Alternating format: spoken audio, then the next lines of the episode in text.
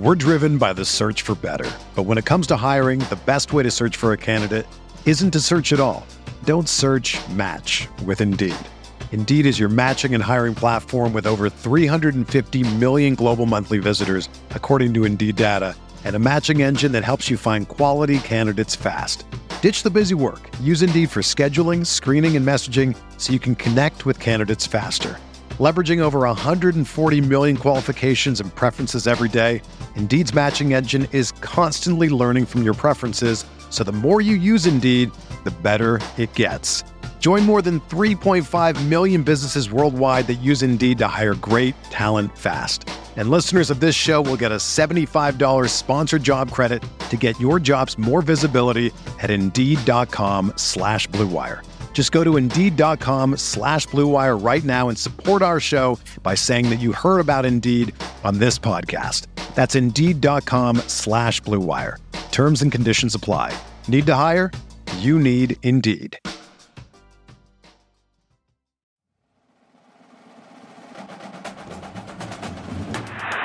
Look out.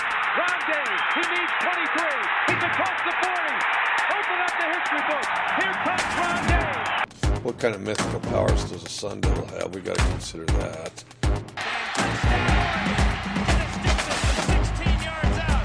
It's embarrassing, but we are who we are. We're not a very good team, but we're three and one somehow, and we got all the voters fooled, thinking we're pretty good. Jaworski Lane at 275 pounds showed a heck of a lot of athletic ability. Welcome to a Week 13 recap edition of the RotoWire College Football Podcast, the Dan Lefevre of College Football Podcast. Nick Whalen joined, as I always am, by RotoWire uh, College Football guru of content, Jonathan McKechnie. Uh, John, we have a ton to get to uh, beyond what was a fantastic rivalry week in college football that gave us some of the most memorable uh, rivalry games, especially all on the same weekend uh, that we've had in a really long time. So we'll get to, of course, Ohio State and Michigan. Uh, we will get to Wisconsin, Minnesota, begrudgingly. We'll get to Oklahoma State, Oklahoma. Uh, but I think I think we need to start with one of the biggest stories of the entire college football season, if not the biggest, uh, which being somewhat of an off the field story involving Lincoln Riley now heading to USC, uh, seemingly out of nowhere. I uh, I was at at Lambeau Field yesterday uh, for for Packers Rams, so I was kind of off my phone for most of the day. As as always, you get like terrible reception in any Mm-hmm. stadium ever. Um, and on top of that, John, on, on the way home, as I'm getting into my car to drive from Green Bay back to Milwaukee, uh, I was wearing sweatpants because I had them under my my second pair of pants that I had since taken off for the drive home. And as as anyone who's ever worn sweatpants knows, if you keep your phone in your left pocket, when you climb into a car, uh, it can create a situation where the phone will slide out of the pocket. That's exactly what happened. At the same time, I did not notice that this happened. I slammed the door shut and caught my phone perfectly, making like the Oh. worst crunching noise of all time. My Oh. phone, my phone, like immediately short circuited. Uh, save save for like seven percent of the screen on the bottom that still lights up. It's just like a black screen with like really troubling lines going through the middle of it. Um, but the phone itself still works. Like it's it's like you know I'm driving home and I'm like I know I'm like getting text messages or getting updates on on the Sunday night game. Cannot check them at all. Oh, that's like almost worse in a It way. It was terrible. Yeah, it's like I, I like I couldn't even shut it off. But I don't know how this happened. But like you know when you try to shut off an iPhone, you hold like the volume up button and the power button. Whenever I Mhm. did that, it just started making like a police siren noise. It was like, Oh, whoop, good. whoop. like what is going on? Like, am I accidentally calling nine one one? Yeah. Um, so I just had to I just had to leave it there, like you know, buzzing every you know twenty minutes or whatever.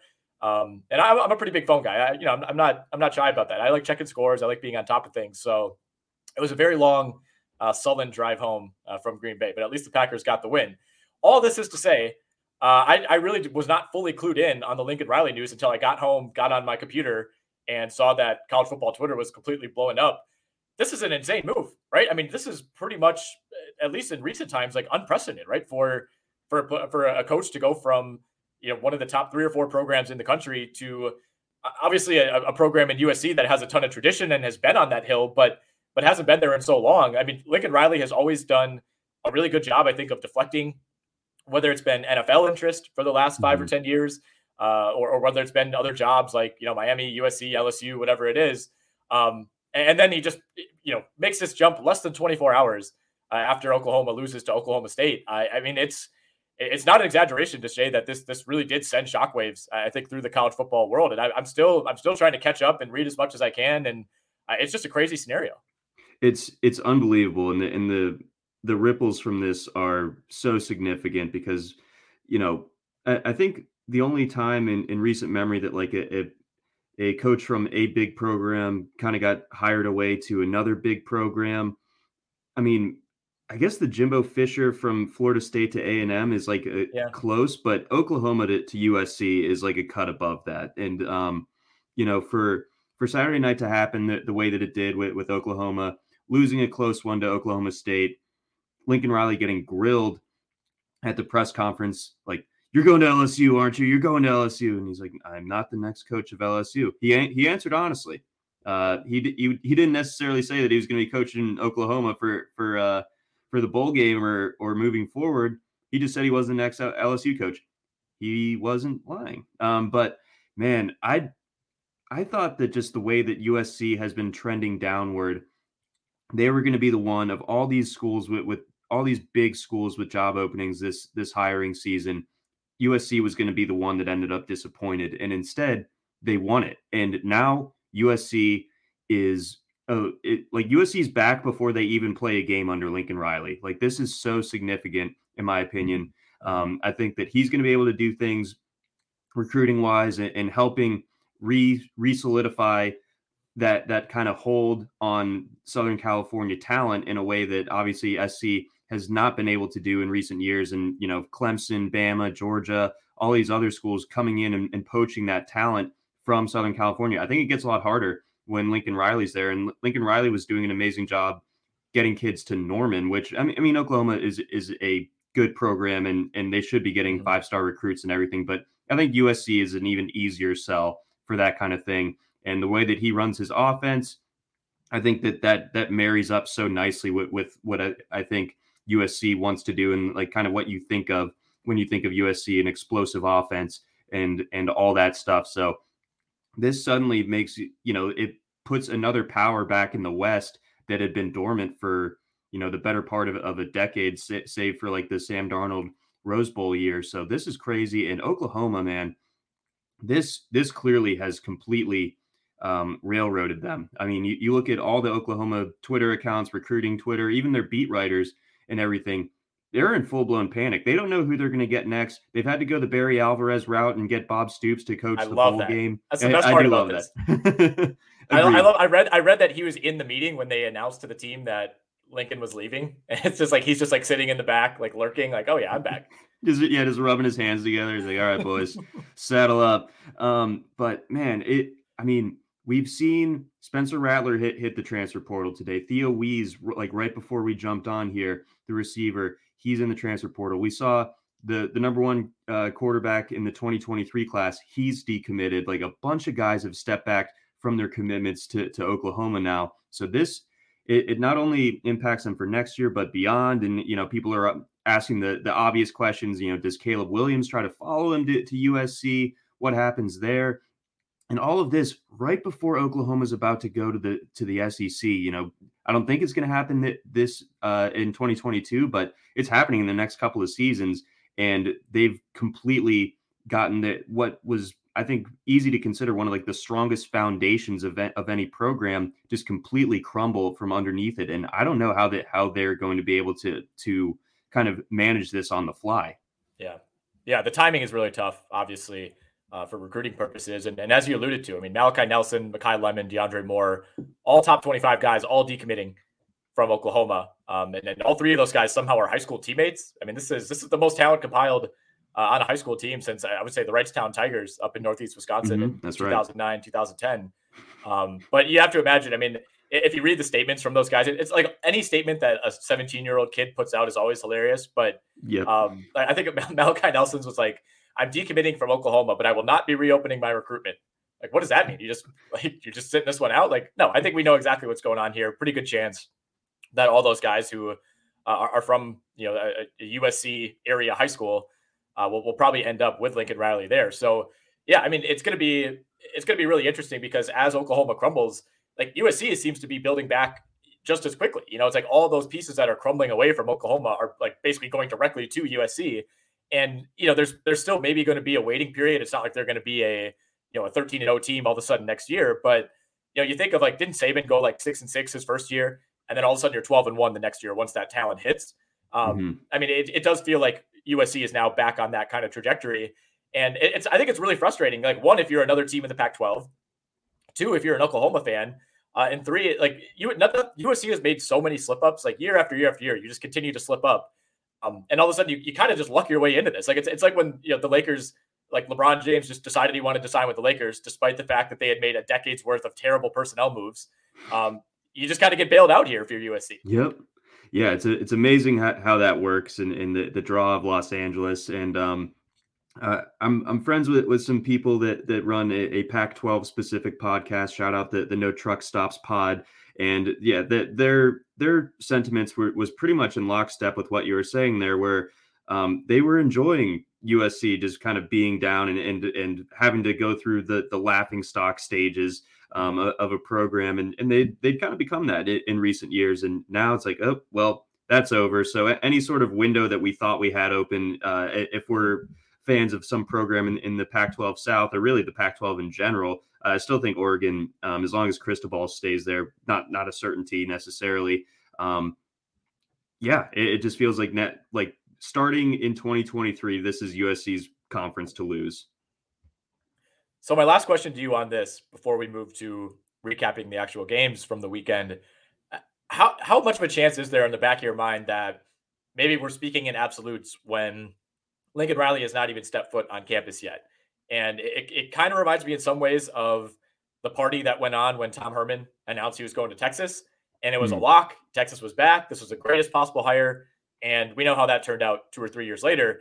Obviously, Lincoln Riley is more accomplished. Um, I, I, think there are there are a number of reasons that you'd feel better about him succeeding here, but you know, it, it's it's kind of easy to forget in hindsight, like how much of a lock Tom Herman being a success at Texas was, and how much of a bust that ended up being. Like, is there is there any sliver of doubt in your mind that Lincoln Riley making this move um, could end up backfiring in any way?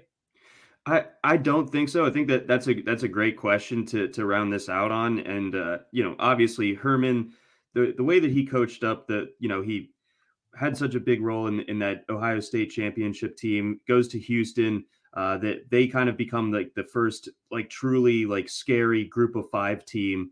Um, in, like the in the college football playoff era, and that you know they they boat race Florida State in that in that one uh, New Year's Six game, and you're like, dang, like Herman Herman's a stud, and and then of course you you thought that once he gets to cook with the ingredients at Texas that that it was going to work out, and it it obviously didn't. Um, I, you do kind of have to wonder with, with how Sark went this year that maybe they pulled the plug too early. I don't know. Seems like that Texas has its own kind of bag of issues, and and USC is not completely clear of that either. I think that they've got some you know stuff that you have to deal with out there uh, as far as their administration. That it's probably not as mm-hmm. fun as as or as easy as Lincoln Riley completely having uh, complete dominion over over the uh, Oklahoma program the way that he did.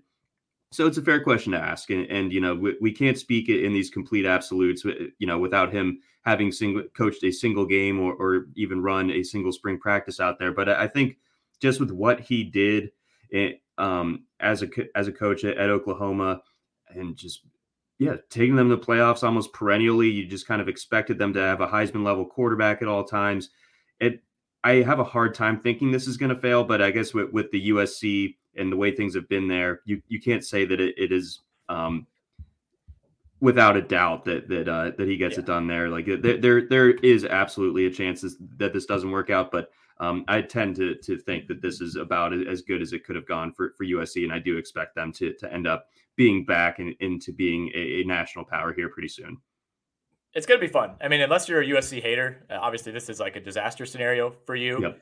uh, but it, it's going to be fun. Like it's going to mix things up. You know, it's kind of been status quo for Oklahoma these last seven or eight years under Lincoln Riley, and and you know, I, I, this instantly becomes one of the top two or three storylines heading into next season. And it's just so hard to think of a comparison. It's like obviously, you know, Nick Saban coached LSU, and then he went to Alabama. Urban Meyer went from Florida to Ohio State, but there were stops mm-hmm. in between. You know, it wasn't yes. just I'm coaching you here, and now one week later I'm coaching you um, you know, those don't really feel the same. I, I, mean, like in college basketball, we had Roy Williams go from Kansas to North Carolina mm-hmm. directly. Like that's probably the closest thing I could think of. But yeah, I mean, it just speaks to how big of a deal this is. Like, I don't think we're overstating it. It's it's going to be a really fun storyline to follow. Yeah, it, it's insane. It's it's such a, a, huge development. It was totally unexpected. I, I, don't think that anyone thought that USC was going to be the ones that, that win the the Lincoln, Lincoln Riley sweepstakes. And it, I mean, it's such a big deal that like Billy Napier getting hired at Florida yesterday is is like a, a back page story yeah, right. essentially when when you're breaking down what this weekend was. So let's get to the game. Oklahoma, Oklahoma State. Uh, we'll start here and then then we'll move on through the other big games of the weekend. Uh, Oklahoma State outlast Oklahoma 37 to 33. Come from behind win. They score 13 points uh, in the fourth quarter to take this one in Stillwater. Um, it, Spencer Rattler did not play in this game. We, we, we saw Caleb Williams hold on to the job through the entire game, which has not been a lock these last few weeks. Uh, and of course, Rattler uh, has since announced that he will transfer, although it seemed like that was probably coming uh, regardless uh, of whether Lincoln Riley was still the coach there. But a solid game for Caleb Williams, over 250 yards, three touchdowns. But uh, on the whole, kind of outplayed by Spencer Sanders, who did throw two picks, uh, didn't have the same yardage as Caleb Williams, but 16 carries for 93 yards and a touchdown uh, for Spencer Sanders in this one. And, you know, we'll kind of keep referencing this, I think, as we go through uh, Michigan, Ohio State, uh, and some of the other big games this weekend. But uh, Oklahoma State very much positioning itself to to be knocking on the door. If it can if it can beat Baylor in the Big 12 title game this weekend. Um, still, maybe need some help uh, depending on how you view these scenarios. But sitting at number five in the AP, um, it, it, could ultimately be a question of one loss Oklahoma State with wins over Oklahoma and Baylor uh, versus undefeated Cincinnati. And you know the doomsday scenario, I think, and, and we talked about this off air, John, is Alabama beating Georgia in the SEC title game, meaning both of those teams are getting in. Mm-hmm. Michigan mm-hmm. beating Iowa to to probably hold steady at number two and get in. Uh, and then Oklahoma State beating Baylor to move to 12 and 1. So then you'd be looking at that one loss Oklahoma State scenario versus undefeated Cincinnati. If you're Cincinnati, that that is not a position you want to be in. No, you you don't want any part of that. So that that would be that would make things really tricky on the committee. It would be the the one of the truer tests uh, to the committee about their their true respect um, of of an undefeated Group of Five team. And uh, I don't know. It, it, helps that they're they're playing Houston. Houston's good. That I think they only have one loss uh, to and it was to a Power Five team, and they've been really really rock solid. I don't think they've gotten enough credit throughout the year, but you know it's still not the same as beating a Baylor for for a Power Five uh, championship. Um, the way that Oklahoma State is positioned to. So yeah, if if, if we see a scenario where where those two SEC schools get in, it's going to make it, uh, and, and, then we see a, a one loss conference champ OK State, then I think yeah, if you're a Cincy fan, you you have to be extremely worried that that you get um, left at, at number five and you're on the outside looking in, despite you know two incredible years, and you basically need to have two incredible years um, to get any to get to this point um, a, as a group of five teams. So it's not just the one year. Um, that's just kind of the standards they have to go by. And uh, man, it's uh, it, it, really sets up as a crazy one. And, you know, I, I think that Baylor has a chance to beat Oklahoma State. I, I think that Oklahoma State wins, but that's going to be a really, really good game. I don't think it's a guarantee that OK State uh, wins this one. And that, I mean, it was such a war on, on Saturday night. I mean, they, they made these costly mistakes where you just thought that they were just letting the game completely slip through their hands. All these turnovers that were just so costly. Um, the, the Presley uh, dropped punt um, all this stuff, and you're just like, oh my god! But they found a way to win. They scored those 13 unanswered in, in the uh, fourth quarter to, to get it done, and yeah, super impressive. So that they have a, about as good of a resume as, as you could hope for for a non top four team right now, and, and they're definitely knocking on that door if they finish the drill on Saturday. So I think the most exciting game of the week, and the one that that most people were looking forward to, uh, was the dreaded 11 a.m. kickoff between Ohio State and Michigan. Um, I, I, for one, was glad to see Michigan get a win here. I have no dog in this fight. I don't really care who wins these games, but this is such a fun rivalry that, you know, even if you don't root for one team or the other, like I just want it to be more equal. It's not fun when one team has won like 14 out of 15 or whatever it was. Right. Um, so I was, I was glad to see Michigan get back, um, you know, kind of on the right side of this rivalry finally, and and to do it in, in convincing fashion. You know, there was no caveat here. It wasn't like Ohio State was missing two of its three best offensive players, or there was some fluky block punt or something like that. Like Michigan just walked up and down the field all over Ohio State for most of this game. And credit to Ohio State for for answering a lot of those scores early in the game, but that Ohio State defense just could not get stops when it needed to in the second half. And Hassan Haskins, five touchdowns in this game. Um, and it's not, you know, it's not like Michigan had a ton of huge plays. Uh, you did have the one, you know, big run by Corum. Uh, but other than that, it was just, you know, five, seven yards every single play. And you're just methodically marching up and down the field. Um, I, I, didn't even think, yeah, I thought CJ Stroud played pretty well, almost had 400 yards. You had, you know, four guys for Ohio State had catches at least 25 yards. So those explosive plays were there. But at the end of the day, they just could not stop this Michigan team. And like I said, I, I, I this was a really convincing win. I, I, think this was more Michigan going in there and just thoroughly outplaying Ohio State than some sort of fluky scenario that results in Michigan getting a rare win in this rivalry. Yeah, it was it was unbelievable. Like that that game so delivered on on, the promise of, you know what a two versus five um, matchup should should look like, and you know you get the snow going at, at the big house. It's it's completely bonkers in there. Um, it was just so fun to watch. Um, it, you know, in addition to, to Haskins, I, I, think that the big story of the game, and, and this guy might, you know, kind of be positioning himself to be the, the number one overall pick in April is Aidan Hutchinson. I, I think I saw PFF say that he had 15 pressures um, in that game. Like that is just that's just like setting up shop in, in the Ohio State uh, backfield. And it's not like Ohio State had some sort of ragtag offensive line that people were worried about going into this game. Like they have guys that are going to get drafted off that offensive line um, on the left side and that tackle. So Hutchinson just was a complete game wrecker. And, and it goes to show, you know, like the, the old adage that like if you if you can truly dominate the line of scrimmage, you can completely change a game. And it, it reminds me a little bit of what Ohio State did to Clemson last year, where they just, mm-hmm. uh, although Stroud was able to, to have a better game than Trevor Lawrence did against Ohio State last season, but, but, you know, similar idea where if you just wreck that line of scrimmage and you get the quarterback off,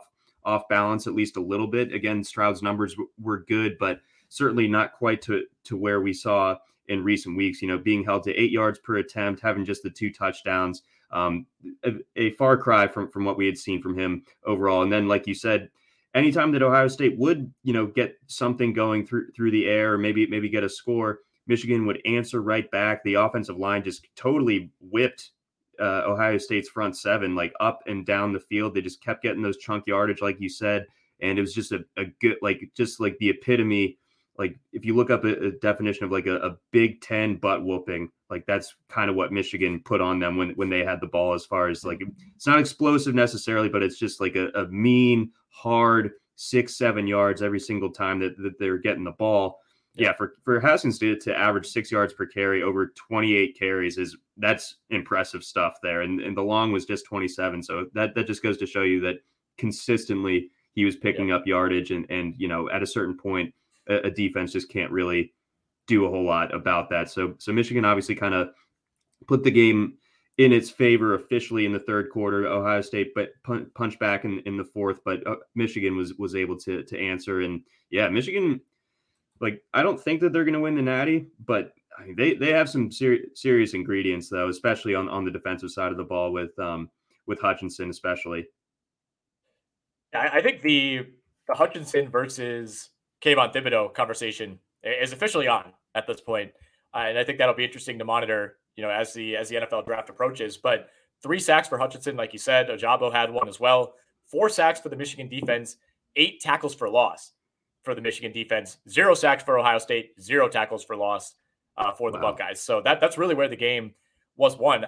I will say I, I texted some friends that you know that we we always chat college football with, and after McNamara threw that just horrific interception in the red zone or in the end zone, I, I was like, here we go. You know, Michigan needed mm-hmm. to come down and close this out.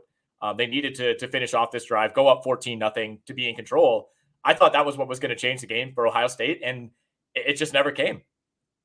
It it never did, man. It, it, it, was yeah. That that's the resiliency. That that's like the stuff that you see. Uh, you know, I, have referenced it a million times. Uh, I feel like this season, but you know, like when when you're on kind of like the the right side of an upset, you need to to avoid those big mistakes. Otherwise, you know the tide can turn so quickly. I talk about the that A and M game where where um that they got the punt blocked and, and Alabama recovers it for a touchdown. It's like okay, like here we go. Like Bama's about to just pull away, mm-hmm. and then A and M punched right back with that kick return for a touchdown. And like it, it felt like yeah, Michigan's ability to respond and to not panic um, what was really just such, such a key there because Yep. other teams have, have, you know, we saw it with with Michigan State the week before. The second they get punched by Ohio State, they they immediately went down for the count, and and Michigan just took it on the chin and, and kept going. So I want to frame it uh, this way now, and and you know Georgia coming off of a another romp this week against an inferior opponent. They are clearly they are clearly the best team in the country. There's no question about that. It's been wire to wire, uh, essentially. Are are you relieved in any way that Ohio State is probably out of the playoff picture at this point, and and Michigan now, of course, uh, sets up for uh, a battle against Iowa to officially seal its spot in the playoff, but. I I think a lot of people saw Ohio State as maybe the biggest threat to Georgia because of that explosive ability uh, of that Ohio State offense. So with the Buckeyes out of the picture, does that make you feel any better about Georgia? Yes. Or now do you look at how Michigan played and say, man, this, this team can maybe be close to as physical as we are? Yeah, that that like the, those two teams have a very similar play style, just a defense, running the ball, not asking the quarterback to do a ton. But yeah, Ohio State would. Um, I think if you asked myself or, or any other Georgia fan, I, I think Ohio State presented the the biggest threat, and you know that with the potential. At least I, I thought there was.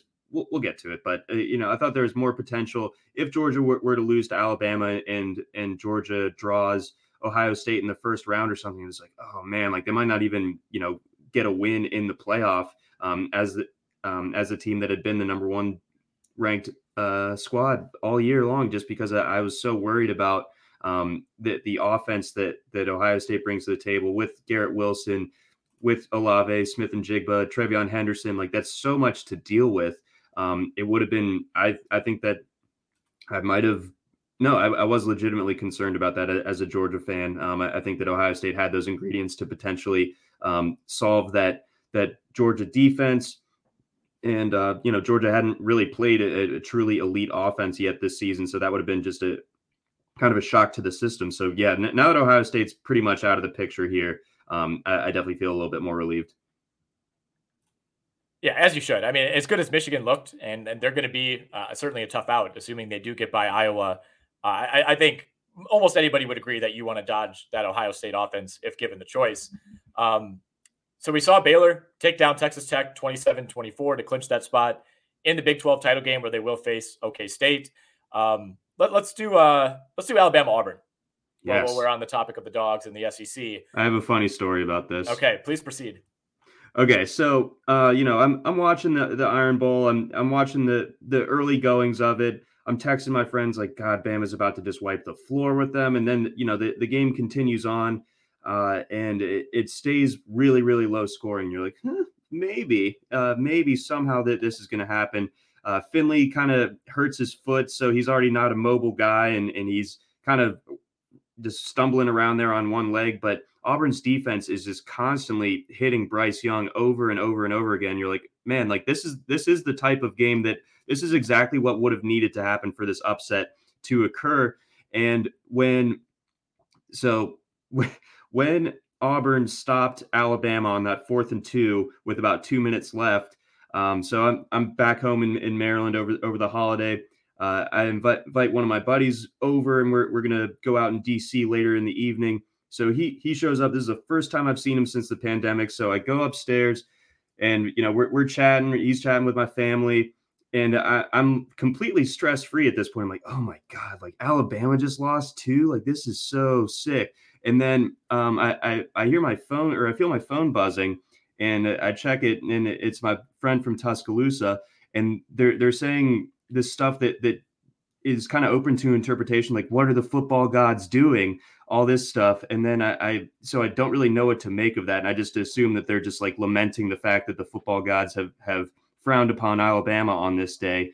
I go downstairs to to uh to grab something before we head out and it's 20 to 20 in the second overtime like no no this couldn't have possibly happened so i, I had a friend for me kind of fill in the gaps later in the night as to how Auburn blew that that end of game sequence. I guess a running back went out of bounds, um, and that saved Alabama 40 seconds or whatever. And then it goes to show you how scary Alabama is that that they can literally be in like the worst possible position. Like you have to go 99 yards to to win to uh, to tie this game, and they're able to do it. That just shows that you cannot kill Bama until they are dead. Like that that until the clock is at zero. And I, I've Yeah. I've certainly been the guy that that's seen that and lived through that before and it, it remains true even if this team from from Tuscaloosa this year doesn't feel quite as good as, as it's been in recent years. It doesn't feel like that they they're they're a cut below uh, what what they've been in, in recent years, but still like that that goes to show you that even even if that's the case, they are still so dangerous when they're, when they're coached by Nick Saban. You have Bryce Young back there. Yeah, I mean, much like Ohio State, you're you're not you're not jacked up to play this team in the SEC title game, even if every indication is that Georgia is the better team and has proven to be the better team week after week. It's still Alabama, and and you still know anything can happen. So I, I guess in some ways, like I, my apologies to you uh, that the Crimson Tide ended up winning and are, are still very much in this thing. But I mean, this was such an ugly game. Twenty six combined tackles for loss between these two teams. Alabama had 15 tackles for loss and six sacks in this game. And, and Auburn on the other side took down Bryce Young seven times. Yeah, I mean they, they were getting through that that like I think Alabama had to bench one of their tackles at one point. Like it was yeah. really bad on on that Bama front, and that that's that's how A and M beat them too. It was they were they were just living in that Alabama backfield, and I, I think that if Georgia does something similar, um, yeah. I, I, think they will be able to win on Saturday. But but uh, Georgia, for their own right, ha- has to get their offensive line figured out because Will Anderson is like that game record type. He's a different type of uh, or plays a different position than, than Aidan Hutchinson, uh, Hutchinson does at Michigan. But yeah, he seems like the latest kind of like Alabama defensive freak show. I mean, a sack and three three tackles for loss, and it felt like he even did more than that. Like uh, it, like the the box score doesn't really reflect how just kind of impactful that that guy was on a snap to snap basis. That guy is out of control. So we saw LSU take down A and M, sending off Coach O with a win uh, in his final home game, 27 24. Uh, the Kenny Pickett possible parade to Heisman finalist uh, rolls on uh, with Pittsburgh winning 31 14 at Syracuse. Clemson 30 to nothing over South Carolina. Uh, Michigan State beats Penn State at home, closing out like the weirdest season of all time for Penn State. uh, some, somehow ending this season with a losing record in conference. I don't know what this like just a bizarre, bizarre year for Penn State. Uh, Oregon held on against Oregon State uh, are we missing anything of major relevance here? Um, a little bit of, of a Friday flavor uh, here. Uh, UNC had a pretty legendary meltdown at the end of that game against NC State. I think NC State was down like 30 to 21 with two or three minutes left. Uh, final score in regulation: NC State 34, UNC 30. So, um, kind of a tough way for for likely the end of uh, the Sam Howell era at at UNC to to end. It was a bad year for UNC, who you know badly uh, underperformed expectations, especially in a year where, where Clemson, for its own right, also um, kind of kind of you know dropped off. Everyone kind of just assumed that Clemson was going to have another bye to to the to the playoff yet again, and that you know if even if they were to lose to Georgia, it wouldn't really matter for them. Um, but they're not even playing in the ACC championship game. And then uh, the Nebraska ing that, that happened on Friday afternoon was, was truly, truly remarkable. 19 uh, unanswered points in, in the fourth quarter for Iowa to, to for them to come back after you know Nebraska takes a, a 21 to, to 9 lead into that one. And they were crushing like I thought Nebraska looked good especially with no Adrian Martinez. I was like oh man this is kind of like I might buy some stock in Nebraska for next year. And uh, no no.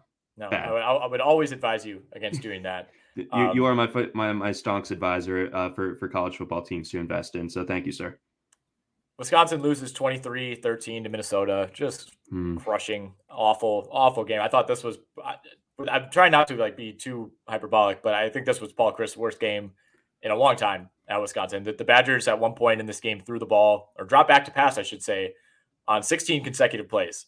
And it's not like this was not like a super late game scenario where you have to be stopping the clock and all that. Like they just completely abandoned the run in this game. Um, you know, a couple of those ended up in Graham Mertz scrambles that went essentially nowhere. Uh, but Braylon Allen got banged up. I think it was the first or second drive. He, he kind of got his ankle twisted Oof. and didn't look the same the rest of the game. And it, by by the end of the third quarter, they just completely abandoned that. And Graham Mertz, I thought, went a little rogue. You know, it's like third and three, and you're throwing you're throwing like the Aaron Rodgers deep ball down the sideline, um, which just failed over and over and over and over. He finished 21 of 38, 171 and a pick. Uh, but but really, at the end of the day, I thought the Wisconsin defense was the bigger letdown here. Like the, the offense obviously putting up 13 points is a disappointment. But it, in some ways, it, it resembled that Ohio State Michigan game where it's like repeatedly you have you know you absolutely need this stop on third and three, and all of a sudden the, the tight end is running free for a 20 yard gain, um, and that just seemed to happen over and over and over. Minnesota had, um, I mean, four different players had receptions of at least 27 yards in this game. No Wisconsin player even had a 20 yard reception.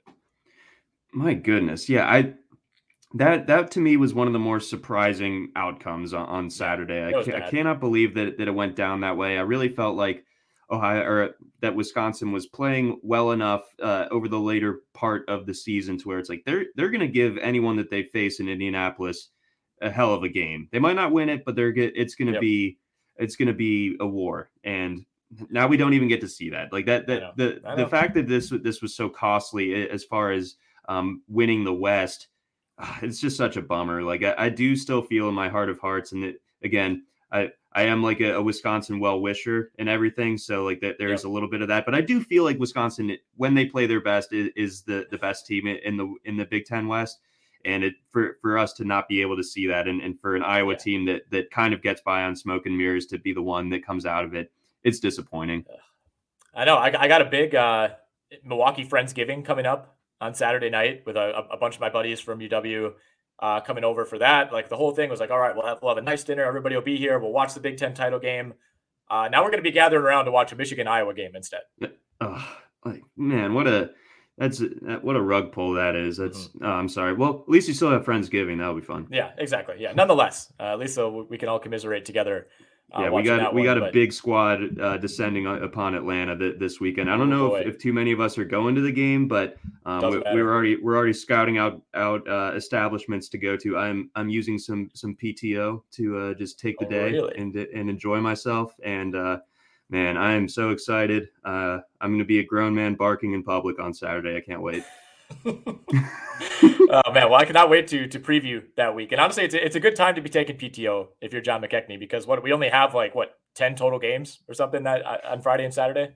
Yep, I wouldn't do it if if, uh, if it was going to be a, crazy day, but yeah, it's it'll be manageable for for the guys at RotoWire HQ. So have no oh, fear, yeah. listener. The, the the the coverage will be as quality as ever, uh, even if, even if I've stepped aside uh, for mm-hmm. a brief moment. But yeah, it's uh, totally manageable. And uh, man, I uh, I'm so excited for Saturday. I, am like giddy. Yeah, shout out to Chris Benzine and the boys holding yes, it down on Saturday. Holding it down. Football news. Uh, Georgia opens as a six and a half point favorite, uh, of course, in what should be a neutral game uh, against Alabama. So enjoy that one, man. I, I, will still find a way to enjoy watching the Big Ten title game. We got a full pack slate on Saturday, starting with Big 12 at 11 a.m. Central. Uh, Georgia, Bama, of course, mid afternoon as always. Uh, then Big Tw- Big Ten uh, and ACC uh, get the nightcaps on Fox and ABC respectively. So we'll break all those down later this week. Looking forward to it, buddy. Yes, sir.